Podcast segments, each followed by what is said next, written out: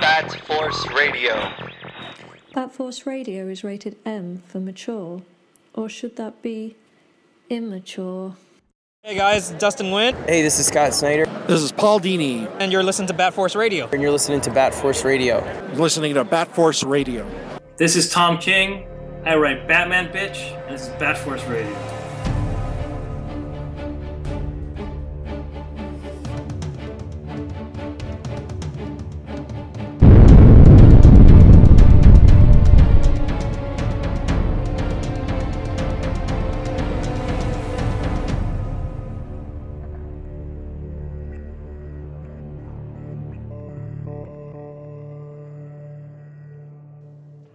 Welcome back to Bat Force Radio, recording live during the weekend of 2019 San Diego Comic Con. Let's take a quick trip around the round table. We've got the Grumpler in New York, Whiskey. Grandpa Batman in Texas, Howdy. Bat Force Tom in California, Howdy ho. and I'm Robin Cross from Canada, but tonight recording on location from a hotel room in San Diego. Damn. And hmm.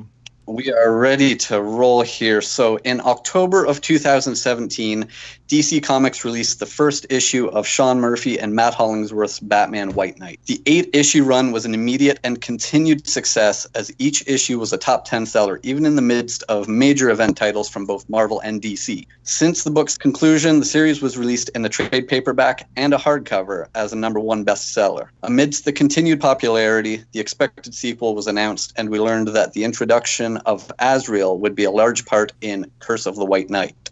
On Wednesday, July 24th, issue one will finally hit the shelves, and returning to the show to take us through everything to expect is Mr. Sean Murphy. Are you guys? Are you guys my exclusive? Uh, this is my exclusive podcast. isn't it? Absolutely. Yeah. Oh, Yeah. What do you think? You're, you're not allowed to go anywhere else as I am. I know. What did you guys? What did you do right to earn my loyalty? I don't. I don't remember. we Well, buy, we buy all your original though. art for starters. Oh, yeah. That's true. Yeah. Keep keep those pages cold, uh, keep those pages warm for me, Sean. That Batwoman page. Yeah, I'm yeah. done. Plus, I got. for. I bought you guys hookers and got you, you know, drunk. So there's all there's that. We appreciate that more than I gotta tell you, sending a hooker to Canada not cheap. But it was worth it, I gotta say. Yeah. It's so clean up there. They don't have their own. You got health care, so you bettered your life. Who said I sent a she? That was a secret. Oh man. That's awesome. How you guys doing? Thank you so much. I, I appreciate this. Cool, awesome. Uh, we just saw a tweet from you that uh, your new ride arrived. So oh it looks yeah. like good for you. Yeah, I- I've been all day. There's no air conditioning, so I've been driving around 95 degree humidity in a Datsun with vinyl seats. Um, but you know, it's been two and a half years of waiting, so I'm just. I smell like shit right now. You guys luckily can't see that. I didn't go driving, and I smell like shit though. So Man, Well, that, tell that me- is a that is a beauty. the con all weekend. That's great. I didn't know you guys. Who, how many of you were at the show? There's two of us. Three, uh, three total Yeah, two. legends. Yeah. Oh yeah, three. Robin and I. Oh, I was telling the guys I, I'm I'm skipping the 30th anniversary uh, Batman '89 panel to be uh, recording with you. What, dude? Yeah, man. it's well- not too late to change your mind. It's okay. They'll broad they'll broadcast it somewhere. I figured because that's the past, but you're the future, my friend. Thanks. Yeah. I remember last time you guys said that I was my book was the only one that collectively got all of your seals of approval. Very Yeah. very It hard. did. Yeah, Hoping it did. The sequel is that way too, and if it's not true, then don't tell me. Well, well, what we can say is that collectively we are, after reading the first issue, we are really excited about this run. Um, Cool. but, but before we even get into that, what we usually do is ask, how's life been since the last time we talked to you? Like, how's like, and working on uh, this new one? Is it uh, is is it more of like um, working grinds, or are you getting more comfortable running your own uh, drawing slash writing Yeah. series, or what's uh, Well, I've been life uh, putting. I've been building a studio in my backyard. I've been converting a carriage house into a, a gym slash garage slash studio. Uh, so I'm in it now. It's two months ago. It was finally finished. So I have like a proper working environment now, which is which is really helpful. Um, yeah, you know, I think with the sequel, the thing that I really wanted to do was just do a very different type of story like not get so political so much and sort of delve into the past, talk about how Gotham started in my universe and how far the Waynes go back, how far Joker and Azrael might go back, you know, that kind of thing. It to me it feels more like a traditional comic book story, less more of like a or a, a criticism of Batman and Gotham, if that if that makes sense. Yeah. It definitely feels right off the gate with that first issue that uh, tone's t- do- totally different, you know, gothic gothic feel with like that old school scene. So it's uh, you know shifting gears like you say, and immediately kind of taking you back to like a little history. Yeah, thanks, man. My, my thinking was the first one was it was kind of a, a critique on Gotham now. So because I got greenlit for a sequel, I was like, well, let's get to the past, and then if I get a volume three, I'll probably dive into Batman Beyond and get into the future. Ooh. I like I like that it you're writing basically two stories at once, so it's not always so linear. oh yeah, yeah. That's just sort of the trick. I don't know. I, I always I don't know why. I always start off with a very linear type of story in my mind, and then it, everything just gets complicated at some point. And yeah, I don't know. I, I it's hard to keep track of like all the plates that I'm trying to spin. You know. Mm. now you um, I know you know you have a experience writing prior to writing your own Batman run, and then um, I think if I remember correctly, you said you've read a lot of books and did a lot of research in terms of you know the craft of writing prior to going into it. Um, Yeah. With with this one, uh, do you still practice that, or are you just uh, fitting and feeling more comfortable in terms of how Yeah. you're developing your stories and changing them? My my background is self-taught, sort of like uh, screenplays. So, a 90 minute movie, movie, beginning, middle, end, three act structure. You know, pretty basic stuff. Um, I didn't really stay as strict this time. I just felt more comfortable, sort of feeling it out as I went ahead. Um, but I definitely wanted to make each issue contained and that like by the end of issue one you know who the main protagonist antagonist is what the story is basically about where it's going everyone important is generally introduced like i don't like it when you read an issue one and you feel like okay i don't really know what to think yet i guess i'm gonna have to buy issue two so i wanted people to get this one and go oh it's all kind of here i know where it's going i feel like i've got a complete package even though i have you know seven more to go i feel like i get it already you know what i mean Yeah, it's it's a it's a great little jump. I mean, yeah, it, it could be a good jumping on point. It could be something great continuously. Um, what is what has been kind of like the response from fans between uh, the last one and uh, working its way up to this one? Like, what have you seen people kind of saying online and stuff? Um, most people like it. Uh, the biggest criticism I get is people don't think Gotham would ever forgive the Joker. They don't believe Joker would ever get off uh, of all the murders he created. Like, how could Joker never? How could you never prove the Joker killed anybody? And they're really hung up on like continuity, basically.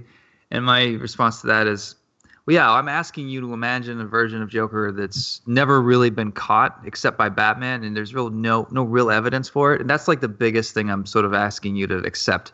And if a reader can't accept that, then they're probably not going to get into the rest of the story, you know.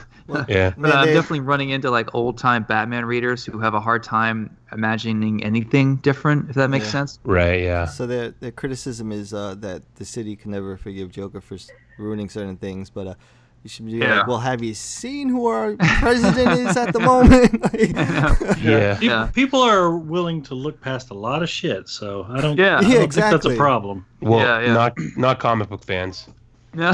Yeah. yeah, it's- most people are pretty reasonable and open, and comics just a hobby. They don't take it so seriously. But every now and then, I get like one out of a 200 that really is like, this isn't Batman, this isn't Joker, this isn't yeah. Gotham, and that's cool. I mean, I get those people. They're those are the Wednesday Warriors that you know we need them. But yeah, Have you gotten any? since uh since the conclusion of uh you know the first White Knight and the the mass response to it, there've been you know people putting out like custom action figures and all sorts of you know oh really? Requests seen for merch. what you know what what's your take on that? I mean, uh, Oh, I love it. That's awesome. Anything, yeah. If, if I can forward it all of it to DC and just keep nudging them, like, here, make some figures, make a diecast. You know, I mean, I feel like that stuff's probably coming. They they seem to get around to looking at the hits and go, okay, what can we do for a movie in two years? What do we have for action figures? Like, let's, you know, they, they generally get around to everything. So I'm pretty sure that stuff's coming, even though I haven't heard too much of it lately. But that seems to be how it works, you know. You got your own black and white statue like almost immediately. Yeah, that I mean- true. That that that turnaround time has to be a record. Cause well, no, look how long it took Norm Breyfogle to get one, bro. Like, Yeah, I know. you fucking- Yeah, normally it's like 18 months on those. I think is the lead time. Mm. Yeah. I was I was actually just talking to uh, Jim Fletcher at uh, that at the con yesterday uh, from DC Collectibles, Mm. and we talked about the fact that you know they they've just unveiled the 100th statue, and Right. it's Todd McFarlane, and by the time Todd McFarlane gets one, you already have three. yeah, take that, Todd, Mr. Baseball. I don't understand the big deal. I mean, I made plenty, plenty opportunity to get characters and figures of my statues, but whatever. Oh man, I missed the voices, you guys. I really do appreciate this. The And and also- last time I asked you for Todd McFarlane, for sorry, for a Rob Liefeld voice, did you guys work on that? Damn it! No, I, I gotta, I gotta work on it. I'll work on it. He's there all We got- weekend. got Go Todd. fucking talk to him. we got we got Dan. Uh, I forget who else we got. Yeah, Dan's I'm Um, always around. You know, I'm always behind a, a chair, so just kind of keeping an eye out on everything. But uh, I need to get you get, get you back to work. I'm glad you got that studio, so you can get some more writing and reading done over there. Thanks, Dan. Yeah. So, so we finally got the um the hardcover of Batman White Knight, and from what I understand, a deluxe hardcover was re- recently solicited, right, Robin? Did, Yep. uh, yeah. So, so that's awesome. Yeah. Congratulations on that. And uh, from my, you know, word on the street I over here from my uh, comic book shop and everyone that people just keep rebuying it. That Everybody that bought the trade is now buying the hardcover. Now they're like, I'm gonna get the deluxe, and you know, they're hoping for. An, Yeah. a good turnaround time for an absolute because they feel like it's definitely destined for that and whatnot. So Yeah, I'm pushing that too. I got all my um, raw images saved, so if they wanted to put out like an unadjusted, like you can see all the eraser marks and smudges, they've got that stuff. So I, I mean, I don't know what the future is of Absolute. I feel like if it makes money, they'll do it. So you know, here's hoping. I'm hoping Yeah. like I'm hoping you're really spearheading something that is getting a lot of creatives thinking in terms of, you know, putting in that work and that research and the time to to create something, like you know, to learn how to balance art and writing or whatever it may be. Because uh, we had uh, Lee Bermejo on two episodes ago, and he was Right. talking about how he absolutely loves what you're doing over and, and thinks thinks that it's a really good thing for Black Label. Oh Uh, yeah, but, no, yeah, Lee and I are, are, are good buddies. We uh, met in um, France and we clicked right away. And uh, I could we, we both feel like we're two people who ended up in comics who don't feel like we should have ended up in comics. Exactly. I've I've always Like- called you two like like the rock stars of DC for some reason. oh, you, you maybe guys- Lee. Lee. Is for sure. You get you guys have you definitely have your your personalities I could see meshing very well and uh and your and, and the way you just um the the way you focus on your work like you don't really cut corners you don't um you know, yeah, you don't Thank compromise you. I should say you know Yeah, I think thanks. that's really important you know Yeah, Lee, Lee and I, we're probably, if he was here, I think he would agree. We're probably equally hot-headed. Uh, we don't like people screwing around with us. Um, we're good if you let us do a thing and leave us alone. Um, yeah, it's uh, he's a good, really good dude, man. I, I haven't seen him for a while. I miss him. But yeah, I mean, he and I were comparing notes when Black Label was whatever with, the they shifted the the focus on this is going to be adult comics this is going to be hbo it's going to be violent it's going to be this it's going to be that. And then um, dc changed their mind. And uh, it wasn't clear what they really wanted us to do. So lee and i were sort of looking at each other like did you did they talk to you? Like are we allowed to say swears anymore? I mean obviously nudity is out. Like what the hell? And you know, he's like, "Oh man, you have no idea. I had to redraw stuff, and you know, I got off easy because I generally wrote my book to be PG-13. You know, maybe a few swears here and there, but I didn't do what Lee did. I, I didn't have to go and overhaul pages. You know, so he got the worst of it, I'd say. But uh, you know, we we both understand Batman isn't ours. Um, it would have been cool to do an adult book, but you know, we're not the, the gatekeepers on Batman. It is what it is. We both got you know well paid for it, so what are you gonna do? yeah not just creatives like you you and him are the people that I think push the medium forward. I was discussing this with him as well in terms of you know like you look at um, like European comics, which I think you're really well read in as well, and it's Yeah. um, it, it- yeah, both of us. it's just the way I wish um, our side of the house would lean towards more. And Yeah. I know the big two need to sell underwear and stuff like that. But I, I, I, Yeah. like Black Label was just this breath of fresh air. Was this new sense of optimism? Like, oh, we could have mature comics dealing with these characters that have been around for 80 years because, you know, in Yeah. the real world, this is the kind of stuff that would happen. This kind of um, imagery or this language would take place, and the the, Right. the the stories would feel more organic and. Like Lee Yeah. said, like he didn't even, you know, there was nobody to throw under the bus. It was just exa- bad timing. It was just bad Right. timing. So Yeah, it was, and we all know that. And um, yeah, I think for a while, Lee and I felt like he and I were alone on this cruise ship called Black Label, and we were headed out to sea, and there was no there was no one steering the ship, no one knowing what to do or say about it, and everyone was talking about Black Label, but no one wanted to claim it because you didn't want to get fired. so my, my goal has you, been like you got joined by you got joined by Scott, Greg, and Frank. So Yeah, thank God. Like Superman Year One came out, Scott's book came out, because it was for a while. It was just me and Lee holding hands in a dinghy, like hoping we didn't flip over. And our, our goal I was wanna like, we, I want to sell books. I want to do well, but I don't want to do so well and get so much attention that I piss off the suits for some reason. Because Right. Who knows what triggers them sometimes, you know. Mm. And uh, I think it's all sorted out now. I, I mean, I've always thought as Black Label as like platinum else Elseworlds, so to speak. You Mm. know, yeah, like you know, it's sort of like a movie in a way where if you've seen a movie or a game, every you know, you don't have to know a whole lot of Batman sub uh, history. You can just generally pick up a book, give it to your mom, and she can generally understand it. Mm. I think that's for me anyway. That's kind of where it's at. Yeah. yeah, because continuity, the constraints that come with it, are just it just it does limit storytelling at this point because Yeah. it's just so congested, you know, and you have Yeah. to yeah. So To to answer your question before, you're talking about uh, writers and artists. Like, why don't more artists write? Why don't we see more like single vision type books? Um, and I think like I mean I, I would love it if artists would write more. I would love it if they had more ideas and took had the you know I guess the bravery and Yeah. had the schedule and the bandwidth to sort of do their own thing. But you know I've pushed I've been pushing that narrative for like ten years, and artists most of them just don't want that. Like they say they do. They have a story like, oh yeah, I got an idea, a guy with a gun who won't take no for an answer or whatever, you know it's like generally Sin City kind of in a lot of ways, and but none of them really bother to research how to write or will say no to Yeah. work, turn work down just to write a script.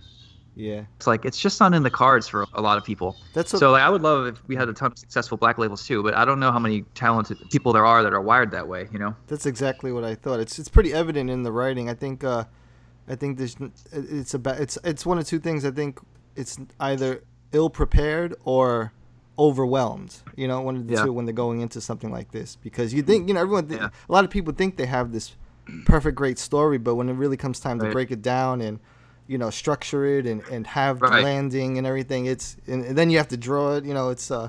It definitely Yeah. takes experience and preparation and, and determination. You got to want to do it as well. Like, uh, Yeah, that's totally. And you know, so um, the difference for me is, you know, just to take Star Wars as an example. Everyone in comics has an opinion on Star Wars, but if you're really meant to be a writer, you don't only have an opinion. You have a list of things you would fix, and you can explain why you would fix it. And I think a lot of artists they think they can write because they've absorbed it through osmosis or something. Like because they have opinions on Star Wars or whatever, they think that they're they could write if they needed to. But that's not really enough. Like you're looking at Star Wars as a fan, not as a professional. And a professional would look at those scripts and figure out how would I make it different. You know, and I'm not criticizing Star Wars one way or the other. It's just that's sort of the different mindsets. Like when I talk to Scott Snyder, he can tell me about Star Wars and how he would fix it. If I talk to an artist about Star Wars, he's usually just complaining about Star Wars. you know? Now, I want to backtrack a little bit. Um, Yeah, sure. obviously, you had had very successful uh, books in the past, but given the level of the success of White Knight, like uh, it did really well. Obviously, a top ten uh, sales for every issue. Most of the issues going through multiple printings, so, and then the trade paperback, the hardcover. Does that level of success does that change life for you? uh, yeah. When I go into comic book shops now, I get recognized more quickly. um, people will see like a a tattoo on my hand or something, and you can tell like they're not sure if it's me, and then they're gonna come over and say something. It's great. I mean, I love it, and I'll usually try to break the ice first. Um, but I went from being like comfortably like embraced by artists and you know sort of the cult hit to a mainstream hit in the last year, and uh, it's been great. I mean, um, yeah, I wouldn't change it for the world. I'm just happy that people like the book, honestly, you know, because I mean, when you hear an artist that's going to strike out and start writing his own stuff, it's always like, yeah, okay, but eventually you're going to get back to working with a real writer, right? and my goal with this was to like really plant a flag and go, no, I, I sincerely want to be a writer. I take writing seriously. I'm, I don't have to be the best writer, but I, I do intend on like running with this football all the way down the field, and I'm not going to let any of you stop me. You know, yeah, I wish I could travel more and do more shows, and um, yeah, I'm just so busy trying to get these things out on time. Like I don't want to start basking in this uh, notoriety. I, I really want to stay focused on the work and try not to, you know, Mm. let it go to my, head. I guess I don't. I don't know. Well, you do make your deadlines. We, we spoke about that last time. you were like, it's not that much of a secret. Just make your fucking deadlines. Oh yeah. uh, the Curse of the White Knights hitting the shelves this week, and it's really exciting. So, um, while we wrap up this segment, what what would you like to tell potential readers about uh, the Curse of the White Knights? So in White Knight, Joker unhinged Batman by completely turning Gotham against him and showing how corrupt the idea of Batman may or may not be. Uh, and as devastating as that was, in Curse, Joker comes back again and shows Batman and Bruce Wayne. Not only is what you did problematic, the Waynes have been doing problematic things for Gotham for centuries. Like this didn't start with you and me. This started 300 years ago in a way. And there's this curse that's in Gotham. And the reason that Gotham is always, uh, you know, filled with crime isn't necessarily because this is any other city. There's something weird going on here, and it has everything to do with, with uh, your bloodline and what you did 300 years ago. Oh shit! I think I just wanted to draw a fiery sword, if I'm honest. Now, were you a big fan of the AzBat in Knightfall? I was. I uh, I haven't read it for a long time, but I the images, the, the work that like Quesada did and uh, Kevin Nolan. There's a whole group of people I'm probably going to forget here, but I remember the really amazing covers, the '90s fabulousness of all of it, the pouches, you know, the Wolverine style armor. I don't know what you call it. I remember it being really really awesome. And um, uh, the reason I chose Azrael, I, I had actually planned to ro- create a new character because you know, like Neal Adams created Ra's al Ghul. You know, part of making your mark on Batman is making like an unforgettable villain or something. So I really wanted to try that, and I came up with an idea for a villain that was part of a cult that'd been around for centuries. He had a sword, and the more I started laying it out, the more it appeared to me I'm just doing Azrael.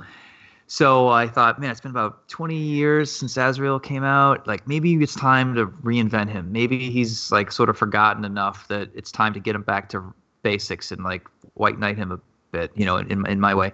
So I called DC and I was like thinking about using Azrael. What are you guys doing with Azrael these days? And they're like, all right, let me check. So they take a week. They get back to me. and They're like, we're sending Azrael into space. so I'm like, okay, uh-huh. so you're obviously not doing anything with Azrael. and they're like, oh, I don't really know. Maybe we're not sure. And I go, by the way, how does a fire sword work with no oxygen? And they're like, I don't know. so I'm like, great, time to reinvent him. so I'm like. So it seems like you guys aren't, you know, they have other things they're doing. I don't know where he was or who was writing it, but they seem happy to let me go at it. I think they were surprised that I kind of picked him instead of somebody else. Mm. Um, but yeah, I mean, I, I I love it, man, and especially getting back into this like uh, the nod to the '90s and stuff. I just think that think that stuff's really cool. And uh, as I reread a lot of the Knightfall stuff, I remind I was reminded why I liked it so much. But I also saw a lot of opportunity for things that they didn't do. So I'm hoping to sort of push it further than than they did back in the day. Oh, that's cool that you went back to Knightfall before you went into this. Uh, Oh, you got it. Yeah, you got to go back to the source. man, I I love uh, what was it? Knightfall Nights. I forgot what the middle Night's one was End. called. Night was Night's End the Night- the Night middle one. Night Night Quest Quest was was the the middle one. Yeah. Because that yeah. was just a long run of Azrael going out at night on patrol, and there was Yeah. just such a stillness in the air when you read those comments Yeah. when him by Yeah. himself and going nuts, and I was like, "Fuck, man, this this Yeah. this character's a lot of depth." when I yeah, when I heard you were taking on this character for the new one, I was very interested because he is a fan favorite. So uh, Yeah. that that is pretty cool how that all came to be, and like you inquiring about him and he going into space, like Yeah, they really. Yeah, I there's mean, I mean nothing I'm going sure it works in space. I don't know. Maybe there's like a glass around the sword so it can light up. And I don't know how it works. Or just give up a Lightsabers. lightsaber. yeah. Hey everyone, make sure to tune back into Bat Force Radio here on Wednesday, July 24th, when The Curse of the White Knight number one hits the stands and we continue our conversation with Sean Murphy with spoilers and everything about this great first issue. All right, see you then. Bat Force Radio on iTunes, SoundCloud, and Spotify. Hey Gotham dwellers, make sure to stop everything right now and subscribe to Bat Force Radio. We can be found on iTunes and SoundCloud. Don't miss out. Guaranteed to satisfy all of your Batman and DC needs.